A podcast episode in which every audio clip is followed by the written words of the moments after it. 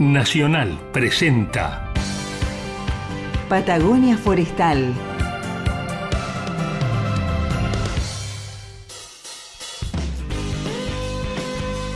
Patagonia Forestal, un espacio de encuentro y diálogo para compartir saberes y miradas. Un territorio de ideas, proyectos con visión de futuro. Patagonia Forestal. Un lugar para sentir la investigación, innovación y el desarrollo.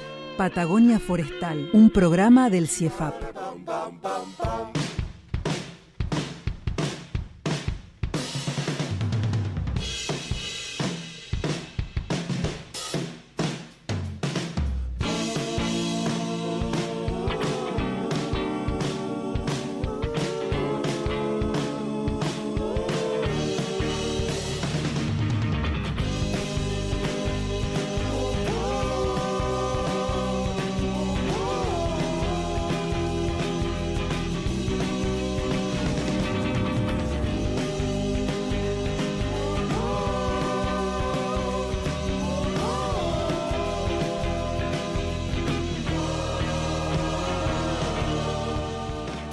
Buenas, buenas tardes, ¿cómo están?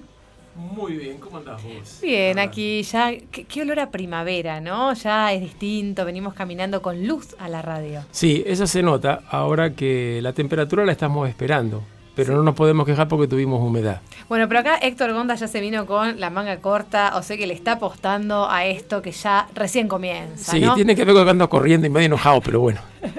Nunca lo vi tan enojado. Pero bueno, vamos, vamos a ver si se le Los científicos un- decimos que somos humanos, así que... Eh, Exactamente. Bueno, es 100% humano Héctor Gonda aquí en este estudio de Radio Nacional. Bueno, vamos a comenzar esta tarde enviándole un, un abrazo muy fuerte a Laura, a Sandra y a Alejandro, compañera Laura nuestra del CIEFAP. Laura Vélez. Laura Vélez, por la partida de su mamá Eda Topacini, así que un gran abrazo de toda la comunidad del CIEFAP para la familia. Sí, una, una, una gente histórica de Esquel, muy conocida y muy inserta en la sociedad. Bueno, este programa es pa- para ellos. Sí, ¿bien? un gran, un gran cariño para Laura. Comenzamos entonces con nuestro programa, eh, con las historias de ciencia en la vida cotidiana. Tenés algo muy lindo preparado que ya me anticipaste ahí en el- los pasillos mientras preparábamos este programa. Sí, ayer tuvimos una, un encuentro, un taller con la gente de la Asociación de Fotografía de Naturaleza de Argentina que le he nombrado varias veces. Y la charla tenía que ver con, con la visión del ser humano y con la composición fotográfica, pero salieron dos o tres ideas que a mí me parecieron increíbles y que pensé inmediatamente esto lo tengo que compartir con la audiencia. El título sería ¿Cómo y qué vemos los humanos? Vamos a hacer- a ver primero cómo vemos y después qué vemos. Muy breve igual, ¿eh? La respuesta a cómo vemos, bastante mal. Vemos mal. Vemos Vos mal. porque usas anteojos. Sí, pero no me puedo quejar porque de bastante grande ya los tuve que, empezar a usar. Horizontalmente, yo les, les, les pido que hagan la prueba en casa a ver si lo que yo les digo es verdad o cierto. Horizontalmente vemos 180 grados, o sea que si yo miro hacia los costados prácticamente veo todo lo que está por detrás de, eh, por delante de mi cabeza, perdón. Y en el ángulo vertical un poquito menos, pero lo más importante es a los costados. Ahora, lo que pasa es que cuán bien vemos dentro de este gran ángulo. En realidad, muy reducida nuestra capacidad de buena visión. ¿sí? Tenemos un rango ultra reducido, solamente vemos nítido en el centro del campo visual, lo que nosotros estamos apuntando con los ojos. No nos damos cuenta porque lo que está en la visión periférica generalmente no le prestamos atención. Una prueba que yo les pido que hagan y que ayer nos dijeron y cuando todos le seguimos la idea a este señor, nos quedamos duros. Si ustedes hacen una sesión de Zoom, Meet, una, una reunión eh, a- Virtual. virtual a través de la computadora, del celular, traten de leer el nombre de las personas que están abajo de cada cuadradito. De dos, traten de leer el nombre de dos personas sin mover los ojos. Van a ver que no pueden. Para leer el nombre de cada persona tienen que mover los ojos apuntando exactamente a cada uno de los cuadraditos. Eso demuestra que solo vemos nítido en el centro del campo visual. Como el foco de la foto. Exactamente. En realidad es entre 3 y 5 grados, pero como eso no, significa mucho para la gente grados, este, yo digo bien en el centro del campo visual. Eso en cuanto a cómo, cómo vemos. Después, ¿a qué vemos? ¿Qué interpretamos? Es increíble. Vemos lo que podemos y lo que queremos. Si yo veo una imagen y vos que estás al lado mío mirás exactamente lo mismo, ¿sabes qué proporción de lo que vos ves y lo que yo veo son exactamente iguales? aposta, decime un número. 50%. Mm, 15%. Sí, 15%. Y es real. Y yo te puedo decir que lo comprobé yendo un poco para atrás en mi vida. Hasta que yo no me metí en el mundo de los pájaros, eh, recuerdo en casa haber visto solo zorzales. Y eso fue durante el periodo de 13 años. Una vez que en pocos meses aprendí a conocer las especies, empecé a ver un montón de aves en casa que, que yo juraría que jamás estaban y han estado, yo no las he visto porque como no las tenía registradas en la mente, pasaban, me pasaban por el lado y no las veía. Y empezaste a verlas a partir de conocerlas. Exactamente. Por eso que uno ve en función de sus prejuicios, de su historia, de lo que tiene ganas de ver. Por eso que esos que dicen, no, yo no edito las fotos porque me gustan naturales. No existe la foto neutra. La imagen que nosotros vemos nunca es igual a la persona que está al lado. Es súper distinta.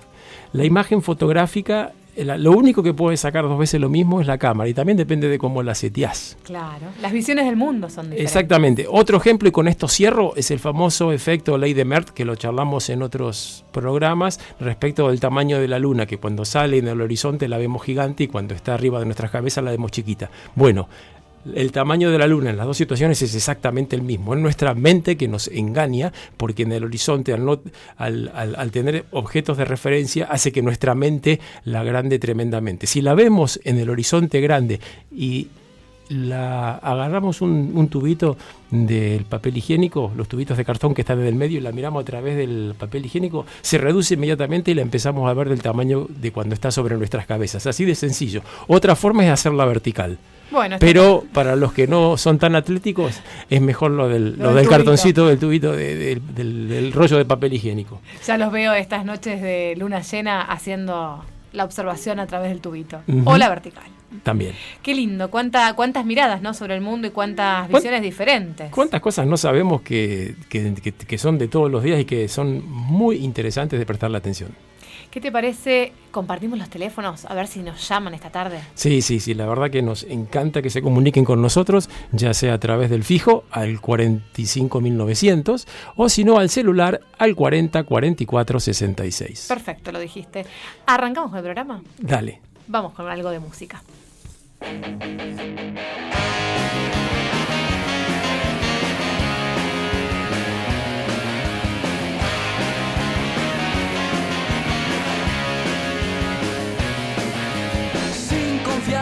Sin ver atrás, sin creer que al miedo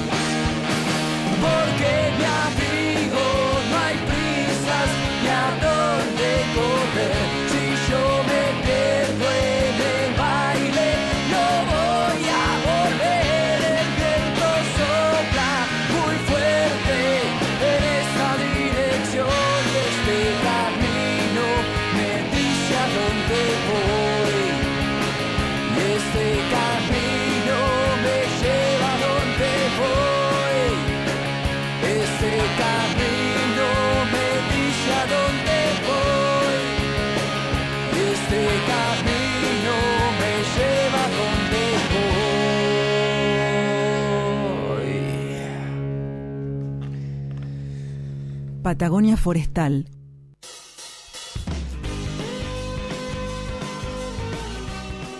Bueno, volvimos después de esta linda música que seleccionaron Federico Lagos. Ahí fue nuestro productor que estuvo metiendo mano eh, junto con nuestro operador.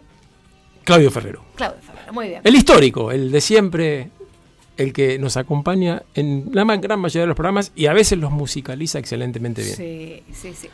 Bueno, aquí estamos con una invitada muy especial, es Virginia Alonso, ella es ingeniera agrónoma y trabaja en el laboratorio de suelos del CIAFAP y tiene mucho para contarnos porque nos cuesta a veces mirar el suelo, ¿no? El, sí, pero... El soporte de donde están nuestros bosques patagónicos. Exactamente, la frase de tener los pies sobre la tierra no es solo una frase. ¿Cómo estás, Virginia? Hola, buenas tardes. Buenas tardes, Carla, Héctor y a toda la audiencia. Gracias por acercarte. Bueno, trabajas con el suelo. ¿Qué es el suelo, Virginia? Para vos debe ser, debe haber varias miradas, ¿no? Hablando justamente de esta introducción que hizo Héctor, ¿qué es el suelo para cada uno de nosotros? Pero ¿qué es para vos? Exactamente, el suelo desde distintos ámbitos distintas órdenes de la vida cada uno le da una definición diferente. Para mí, como ingeniera agrónoma, el suelo, y parte de lo que estudio y con lo que convivo a diario, es la parte superficial de la corteza terrestre. Solamente me, nos ocupamos, por decir así, en, em, no sé, un metro, el primer metro que tenemos en profundidad en el suelo, y según de qué estemos o para qué nos interesa ese suelo, podemos llegar a un poco más de profundidad, porque si hablamos de forestales, de árboles y demás, las raíces profundizan un poco más. Así que lo interesante que vemos nosotros en el suelo es esa primer capa, desde la superficie hasta un metro, dos metros, y muchas veces mucho menos cuando tenemos eh, cultivos hortícolas y que las raíces es en función de lo que tenemos arriba, de lo que va a crecer en ese suelo. Poca profundidad o unos pocos metros. Bien, y mm, los suelos patagónicos, ¿qué, tienen de particular? ¿no? Porque uno los ve y tienen como varias cosas que vas encontrando. Y los suelos patagónicos eh, son muy variables, tenemos cambios desde la costa hacia la cordillera, eh, cambios importantes, cambian sus propiedades y sus características. Y, mm, tenemos en la zona del oeste de la provincia de Chubut los famosos suelos andino-patagónicos, bien, eh, bien andinos, bien eh, de características eh, aptos como para, forestales, para sostener los bosques andino-patagónicos. son suelos con propiedades características, son llamados en, así científicamente andosoles eh, y tienen características particulares. Eh, en general están conformados de arcillas, arcillas y cenizas derivadas de eh, suelos de origen volcánico, perdón. En toda la cordillera de los Andes tenemos una línea importante y una cantidad importante de volcanes que son los que dieron origen, la deposición de los materiales en las erupciones volcánicas dieron origen a estos suelos patagónicos en el oeste. Y va cambiando gradualmente hacia el este cuando nos alejamos de la cordillera y nos vamos hacia la costa. Los suelos los eh, que están en el oeste em, son, tienen características eh, muy importantes en cuanto a la retención de humedad, pueden retener hasta más de su propio peso en agua, eh, tienen mucha materia orgánica, forman agregados con la materia orgánica y esto hace que tenga mucha cantidad de nutrientes.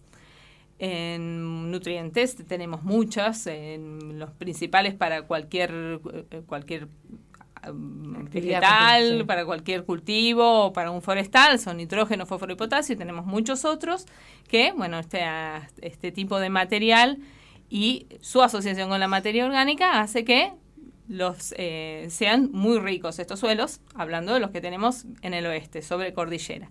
A medida que nos vamos alejando, va cambiando.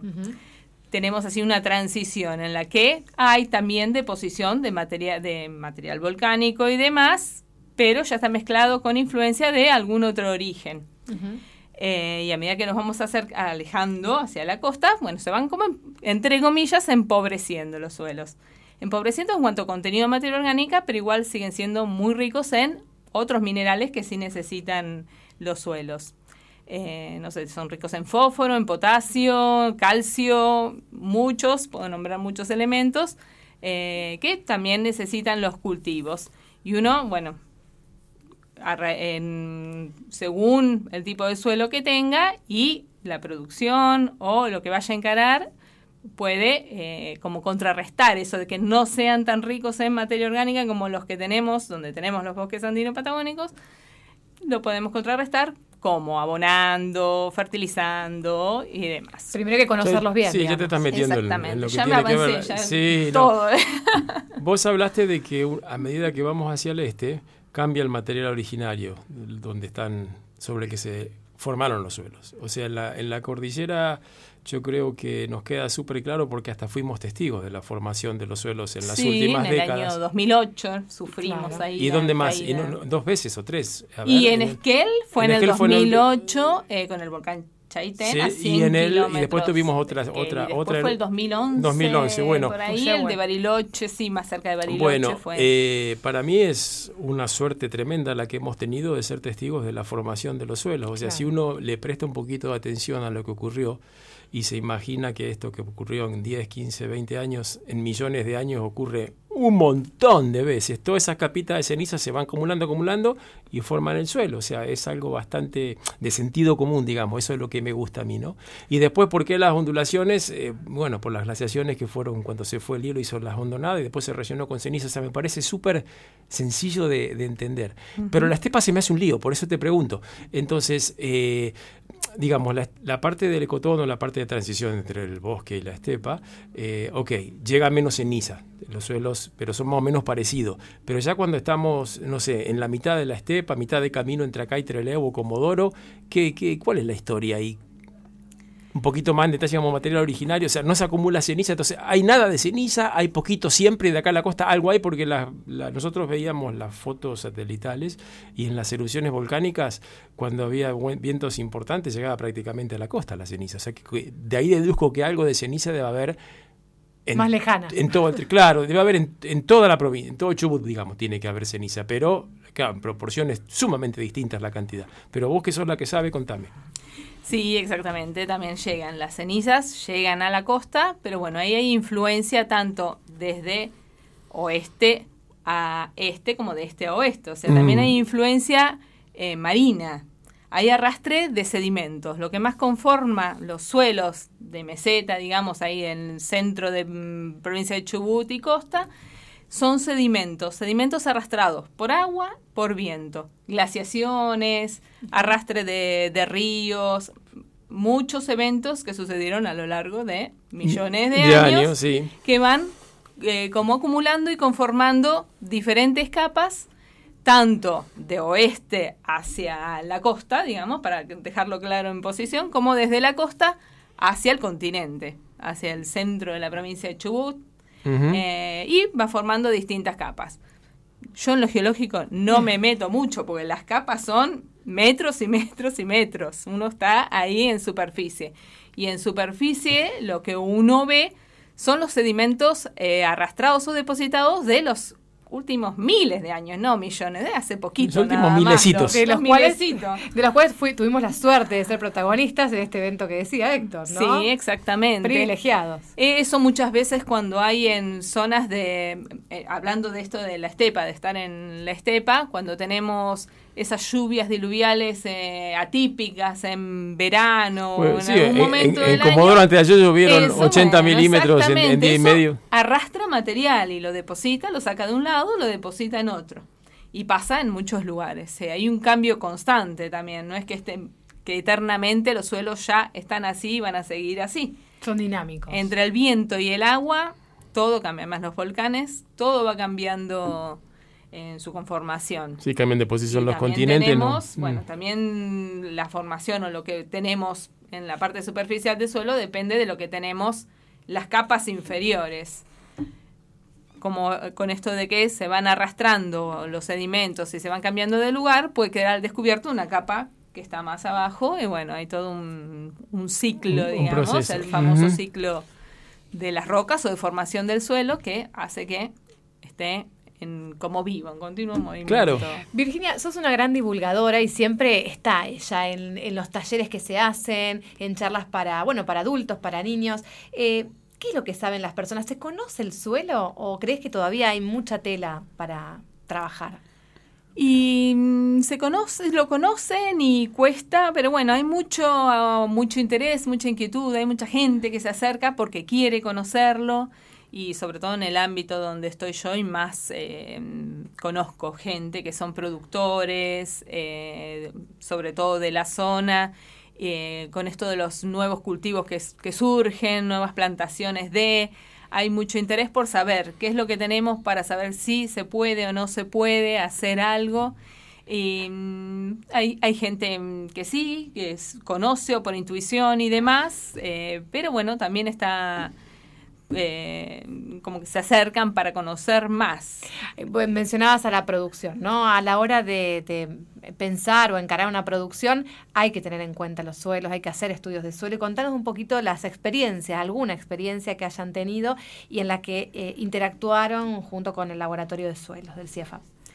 Y sí, para encarar, cualquier producción muchas veces es mucho más, hablando de lo económico, mucho más económico hacer previamente un análisis de suelo que lanzarse a hacer una gran plantación, una producción, una siembra o algo.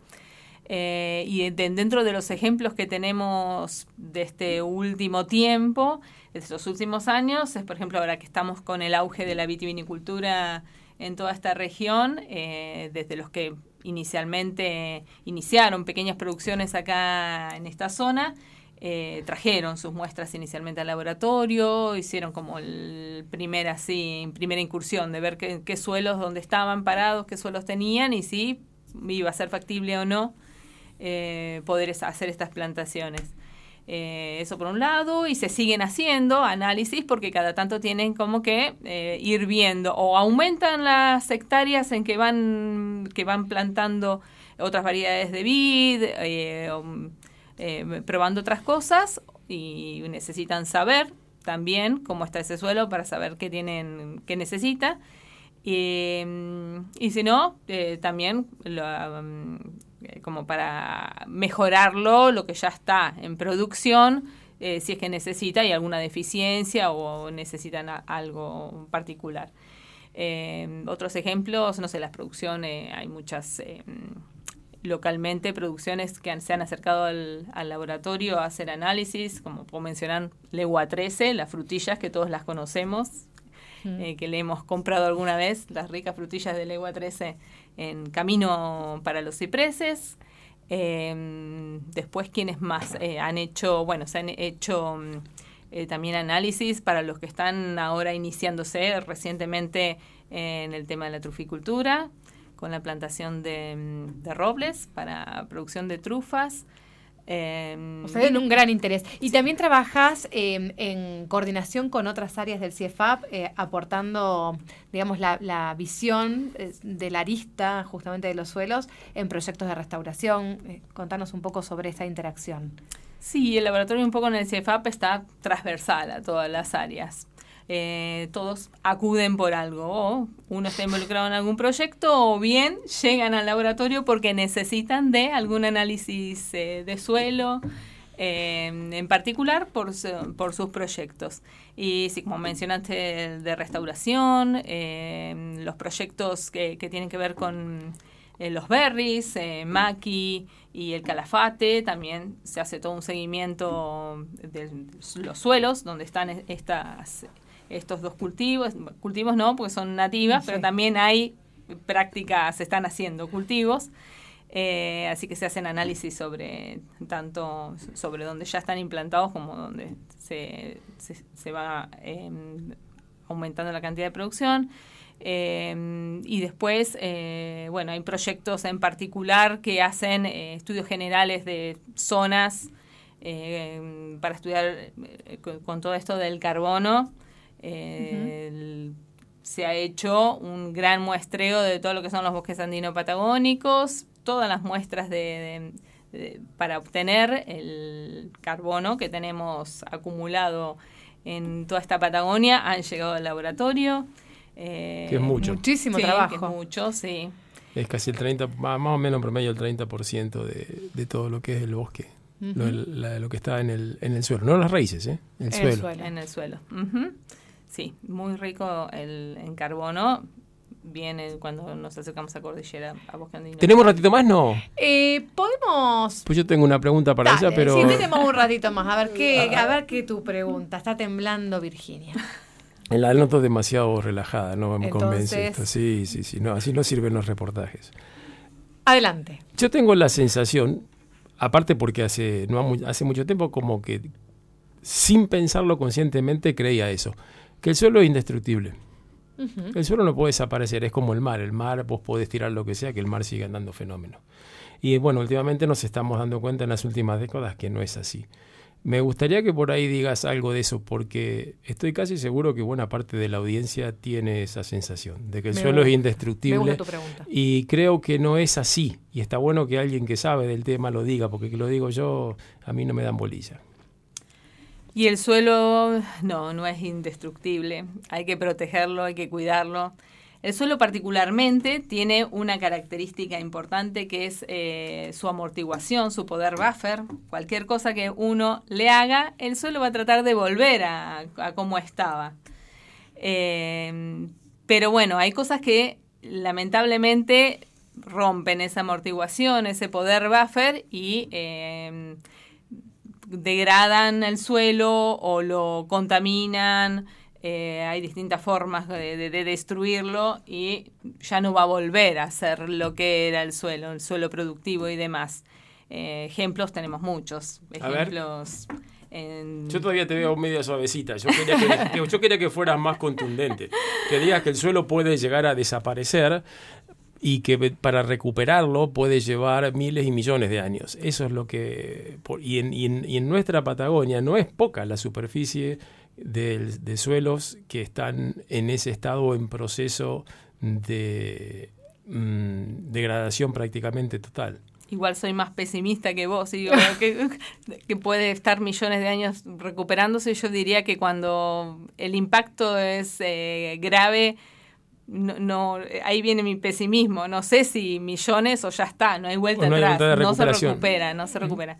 Eh, nada, tenemos ejemplos muy cercanos como pueden ser los incendios, Ahí hay gran pérdida, más allá de que uno lo que ve es lo, que está arriba, los árboles, la vegetación, los arbustos, pastos, demás, es lo que se pierde, pero se pierde gran cantidad eh, De suelo, incendios. sobre todo el contenido de materia orgánica y cambio de propiedades eh, que muchas veces eh, no, no hay vuelta atrás en, los, en lo cercano, en, lo- en el tiempo, en ¿Y corto qué otra, tiempo. y Sí, qué no cosa habla, conoces aparte de los Eh, incendios? Bueno, la minería, sobre todo, absolutamente. Yo, yo sin embargo, creo que el sobrepastoreo es la, es la- sobrepastoreo. es la más importante. bueno, sí, y no es estoy la echándole la culpa a y nadie. claro, sí. a eso voy, que es este por simplemente por ignorancia, por mal Hay uso. ejemplos eh, con el tema de sobrepastoreo como de eh, mejores manejos y como eh, el sobrepastoreo lo veo como más fácilmente recuperable. Si uno suspendiera ese sobrepastoreo y hiciera otros manejos, es más fácil de recuperar que con otras eh, otras prácticas que son mucho más eh, o contaminantes o más difíciles de revertir. Sí. Yo me quedé con lo los incendios, porque la verdad que siempre se habla de la pérdida de vegetación, pero nunca se habla del Sí, efecto de los incendios, en ¿no? re- pero en realidad eh, son po- es poca la proporción de suelos que se destruye totalmente con los incendios. Solo en los incendios extremadamente eh, Bueno. calientes. Si no, no. Si no, no es tan. Uno tiende a pensar que, como lo ve al suelo todo marrón, todo, todo color ceniza, digamos que todo grisecito, piensa que está destruido, pero no necesariamente. Creo que da para otro programa esto, Sí. ¿eh?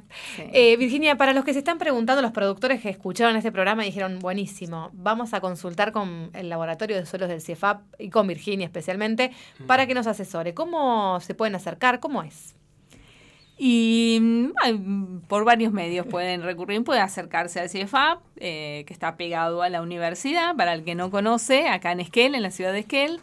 Eh, puede llamar por teléfono, están en, en la, En la página, página web, web, está bien. el teléfono de institución, eh, el mail, también ser- puede consultar al mail. El servicio es para toda Patagonia. El servicio, sí, Patagonia Excelente. y sí, Patagonia, digamos, ha trascendido fronteras más lejanas, pero Ah, bueno, bueno. que- Patagonia y más allá. Patagonia. Virginia, muchas gracias por venir hasta la radio y compartir un poquito de, de estos saberes y seguramente yo me quedé con el primer bloque. A partir de ahora vamos a mirar otras cosas, ¿no es cierto? Sí, yo venía diciendo que el mundo es una gran maceta. ¿Vos Con eso quiero decir que no tiene, que tiene límites, que no es, este, que hay que cuidarlo. sí, totalmente. Vamos con otro tema. enredado en mi pensar, mañatado a lo que todavía duele. Solo quiero escapar a otro lugar donde ya no me sienta así tan terriblemente solo. Me cansé ya del disfraz. Me cansé de ser esclavo de insatisfacción.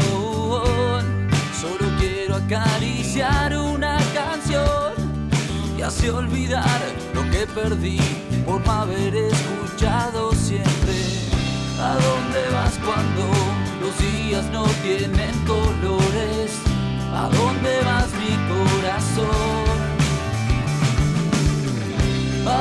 vas cuando los días no tienen colores? ¿A dónde vas mi corazón?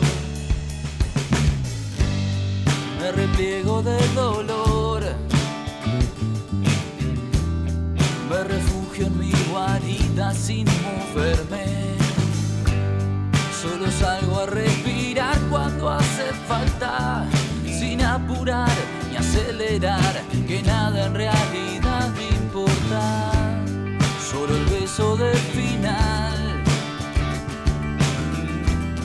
Del principio ya lo escuché más de mil veces.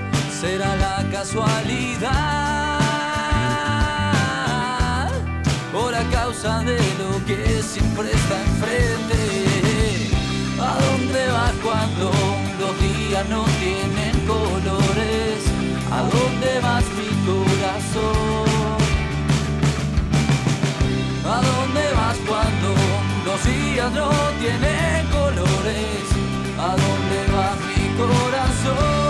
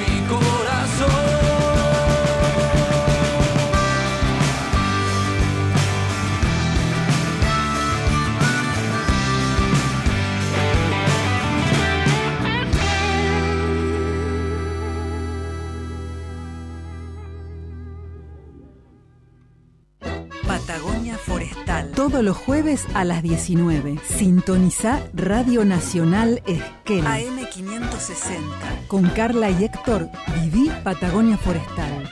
Un espacio de encuentro de ciencia, innovación y desarrollo.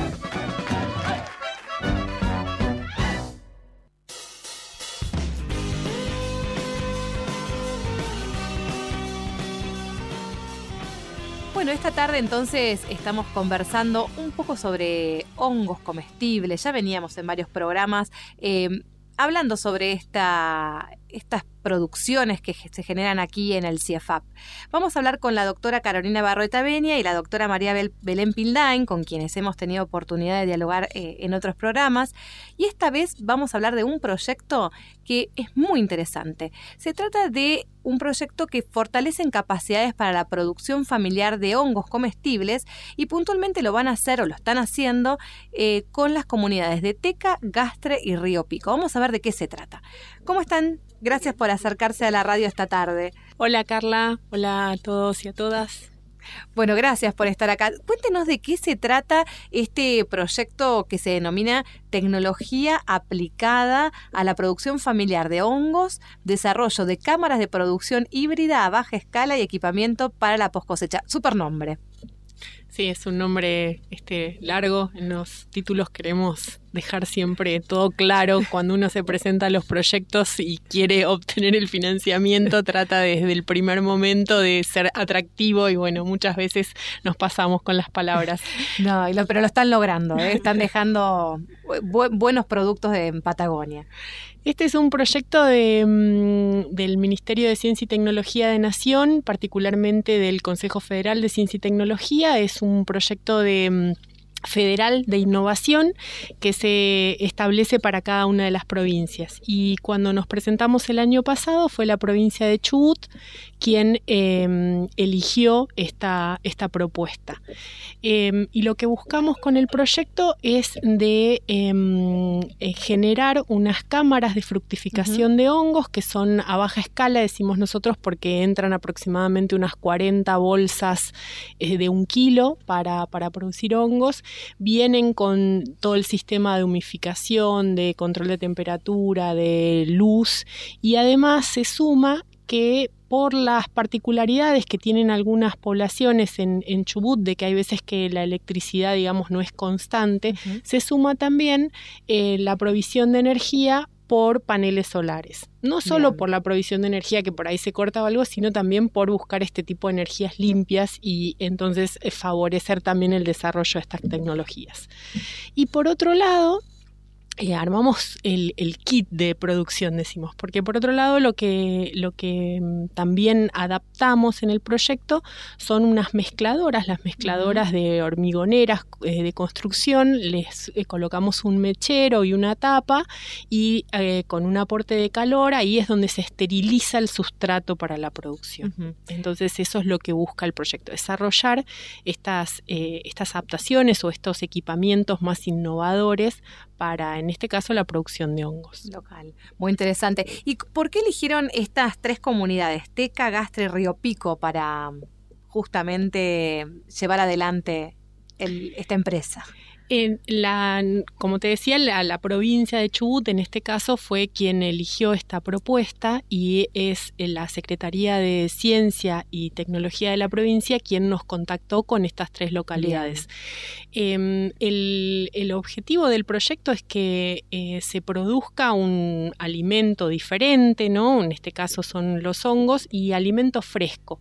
Y son localidades, tanto Gastre como Teca o Río Pico, que tan alejadas de los centros eh, urbanos más grandes. Entonces, de esta manera, tienen la posibilidad de producir alimento y comer algo fresco que le aporte a su dieta algo, algo más fresco. ¿no? Bien. Este mm, martes pasado eh, escuché que hicieron una capacitación acerca justamente de una de las partes, que es la preparación del sustrato y demás. Eh, contame, Carolina, ¿de qué se trata esto? Bueno, sí, esta, esta capacitación este, que se hizo en CIEFAP, eh, eh, el, objetivo, vamos, es que, todas las personas que van a estar involucradas con, el uso de las cámaras aprendan todo el proceso, ¿no? este, hasta ponerlos en la cámara, que eso va a ser ahora en las visitas próximas que tenemos a las localidades, donde se van a armar las cámaras y donde vamos a ir con los técnicos que las armaron para, este, bueno, eh, todos aprender, ¿no? A cómo, a cómo manejarlas. Pero hay todos unos pasos previos, ¿no? Con la hormigonera que te, que te decía eh, Belén, digamos. Eh, esto se trata de una, de una producción em, indoor, ¿no? Es, una, es una producción que, que mm, tiene la, la, es muy favorable porque uno puede producir durante todo el año independizándose de las condiciones climáticas. climáticas, ¿no? Sabes que los hongos los podemos producir afuera en la huerta, en el invernáculo, pero de una manera estacional, así como hacemos con las verduras. Entonces, en estas localidades, bueno, donde hay mucho frío, donde a veces las condiciones de la, de la humedad ambiente no son muy propicias para hacer producciones afuera, la posibilidad de hacerlo en, en, las cámaras te, te, permite eh, producir exitosamente y prolongar ¿no? la producción durante todo el, durante todo el año. Entonces, lo que, lo que tratamos en el curso eh, del martes es a, bueno, cómo se, cómo se, eh, cómo tenemos que primero chipear, ¿no? Todo ese material. La producción de hongos usa, ¿no? Y esa es otra, otra cosa para destacar, residuos, ¿no? Vegetales de distinto tipo que estén disponibles en los lugares, ¿no? Entonces, este, eh, la idea es aprovechar esos residuos para, para bajar costos y también, bueno, para hacer esto de de lo que habla la bioeconomía, ¿no? De, mm. tratar de, utilizar, ¿no? Y todo, dejar el, menor residuo posible. Entonces, utilizamos residuos, llaman agroforestales, residuos de poda, residuos de, rastrojos, este, de, cultivos, eh, algunas este, se pueden utilizar arbustos y, eh, eh, pajas ¿no? silvestres, etcétera, lo que haya. Residuos del café, ¿no? de las máquinas de café, otros residuos orgánicos que tengamos disponibles entonces la idea es, eh, bueno, primero formular ¿no? ese sustrato en base a lo que haya en cada lugar, que eso es algo que, bueno, de lo que estuvimos conversando. Después es ver cómo, cómo limpiamos, cómo pasteurizamos esa mezcla. Para que no crezcan otros Exactamente, para que no se nos contamine cuando los ponemos en esas condiciones que les gusta a todos los hongos, ¿no? La humedad y el calorcito, eh, todos los mohos van a estar ahí pendientes, ¿no? Entonces lo que tenemos que hacer es liberarnos de ellos con estos procesos poner en contacto entonces con ese sustrato el hongo que nosotros queremos producir, que en este caso vamos a arrancar con gírgolas, y este mm, eh, y bueno, y después este, eh, darle las condiciones de incubación, ¿no? A ese... ese sustrato, antes de entrar a la incubación, ese sustrato con estos restos que vos mencionabas, se ponen dentro de unas bolsas. Exactamente. Eh, y, y se inocula o se se pone en contacto con el hongo y eso es lo que fructifica. Exactamente. Para que las personas. Claro, hay, muchas maneras de hacerlo. Digamos, la propuesta tecnológica que, que, abordamos desde este proyecto es pasteurizar a granel, ¿no? Dentro de la mezcladora, nosotros metemos todas las cosas que le vamos a meter a esa formulación ya cortadito, ¿no? y, o, molido, depende de qué sustrato sea, Em, y ahí le damos el, calor y la humedad. Entonces después desde la mezcladora se llenan las bolsas. Y, ahí, ahí también dentro de la mezcladora dejamos que eh, baje la temperatura y ponemos el inóculo, ponemos el hongo, se mezcla, aprovechando que la mezcladora homogeniza bien, y ahí llenamos las bolsas, las cerramos y ya pasamos al, a la etapa de, de las cámaras. De la incubación. Bien, comentaban que van a mm, también asistir en las capacitaciones que se vienen ahora, el 28, eh, los técnicos que, que elaboraron las cámaras. ¿De quiénes son? ¿Con quién interactuaron? Bueno, eh, hablando de proyectos, nosotros este, tuvimos un proyecto regional que abarcó las seis provincias de Patagonia y en ese momento nos pusimos en contacto a, través de, mm, digamos, otra, otro ente que formaba parte del proyecto, que es el INTA, eh, con eh, productores de hongos de Ushuaia. Y estos productores además son, bueno, ingenieros industriales, ingenieros electrónicos y ellos empezaron a, con la idea de de, diseñar estas cámaras. Entonces nos contactamos ahora que tenemos este proyecto para la, producción de las cámaras y en conjunto con ellos em, diseñamos qué es lo que queríamos, cómo, cómo, queríamos una cámara de producción de hongos. Y mm, entonces ellos las construyeron y ahora las están trayendo para el 28. ¿Existían modelos en el mercado o es...? Hay, hay algunos modelos, pero mm, eh, nosotros lo que buscábamos era que fueran también elementos que fueran relativamente livianos, eh, después que fuera relativamente económico también. Y em, en cuanto a la, digamos, a la provisión de energía híbrida, no encontramos, por lo menos acá en Argentina, que hubiera este tipo de cámaras con esta provisión también. Entonces, este... Mm, muy buena articulación. Sí, sí, eh, trabajamos, bueno, con Fernando Antueno, con Miguel Santos, quienes son quienes construyeron las cámaras, y con Fabián Bolleras de INTA, que es nuestro este, colaborador, digamos, allá en la, en la isla y con quien venimos trabajando. Y Fabián también, bueno, eh, da capacitaciones y demás de producción de hongos allá en la isla. Un proyecto que sin dudas eh, tiene una fuerte impronta en la articulación. Eh, no, no sería posible, ¿no? Digo, creo que tiene que ver con el hacer del CIEFAP también, ¿no? En este sentido. La, la unión de de visiones y de actores para lograr buenos resultados, sumar. Sí, sí, tenemos, tenemos en Patagonia mucha capacidad instalada desde lo, desde lo técnico y lo científico y, bueno, ese es el, es el desafío, ¿no? Poder, poder articular, juntarnos para, para hacer este, acciones que sean este, lo más, lo más este, eficientes, novedosas, ¿no? Eh, hacerlo, hacerlo solos es, es, muy difícil, todos somos grupos relativamente pequeños, ¿no? Pero muchos y dispersos en el territorio, entonces esa es la manera más conducente, ¿no? de, de trabajar articular y bueno, y cada uno aportar desde, desde lo que es fuerte. Sí, y se ven los resultados, claramente. Bueno, ahora viene el 28. Eh, se van de gira por eh, Teca, Gastre eh, y Río Pico. Río Pico. ¿cómo, qué, qué, es lo que van a hacer? Bueno, vamos este, con, con, las cámaras y con las hormigoneras, o sea, vamos a ir con las camionetas cargadas con, con estos equipos y primero vamos a instalar la cámara y después vamos a hacer también, eh, más allá de la capacitación esta que hicimos en el CIEFAP, donde eh, mostramos cómo hacer este sustrato, cómo hacer la inoculación y cortamos en cuando metemos las bolsitas en la cámara, ahora seguimos con esa capacitación ya in situ, en el lugar donde van a estar las cámaras instaladas, entonces les vamos a mostrar cómo funcionan estas cámaras y después cómo sigue la producción dentro de las cámaras, cuáles son las consideraciones que tienen que tener en las bolsas.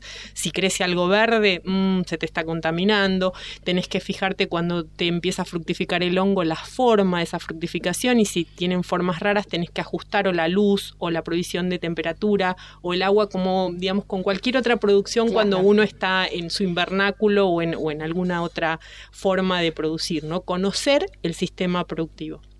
Entonces vamos a dar entonces primero esa capacitación de cómo funcionan y después qué es lo que esperamos que, tengan en, esta, en esta prueba piloto, por así decirlo. Ellos de la capacitación que, que dimos en CIEFAP se llevaron las bolsas inoculadas, entonces ya tienen el insumo para comenzar la otra parte en las cámaras.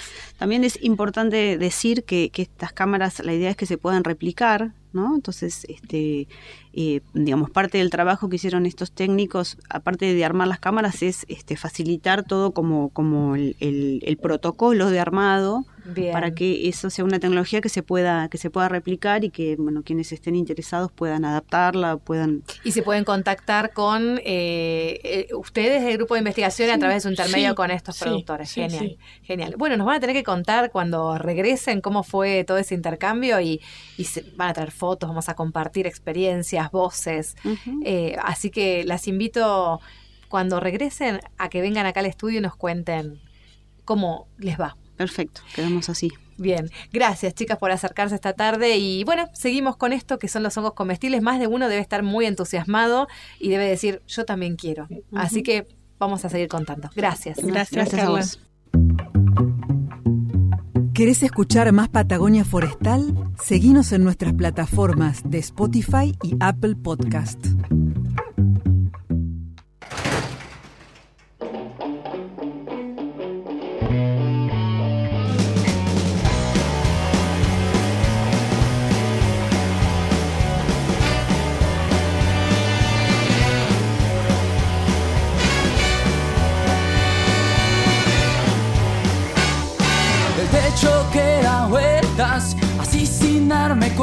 Amaneció las voces que me cuentan una historia que tal vez nunca me ocurrió.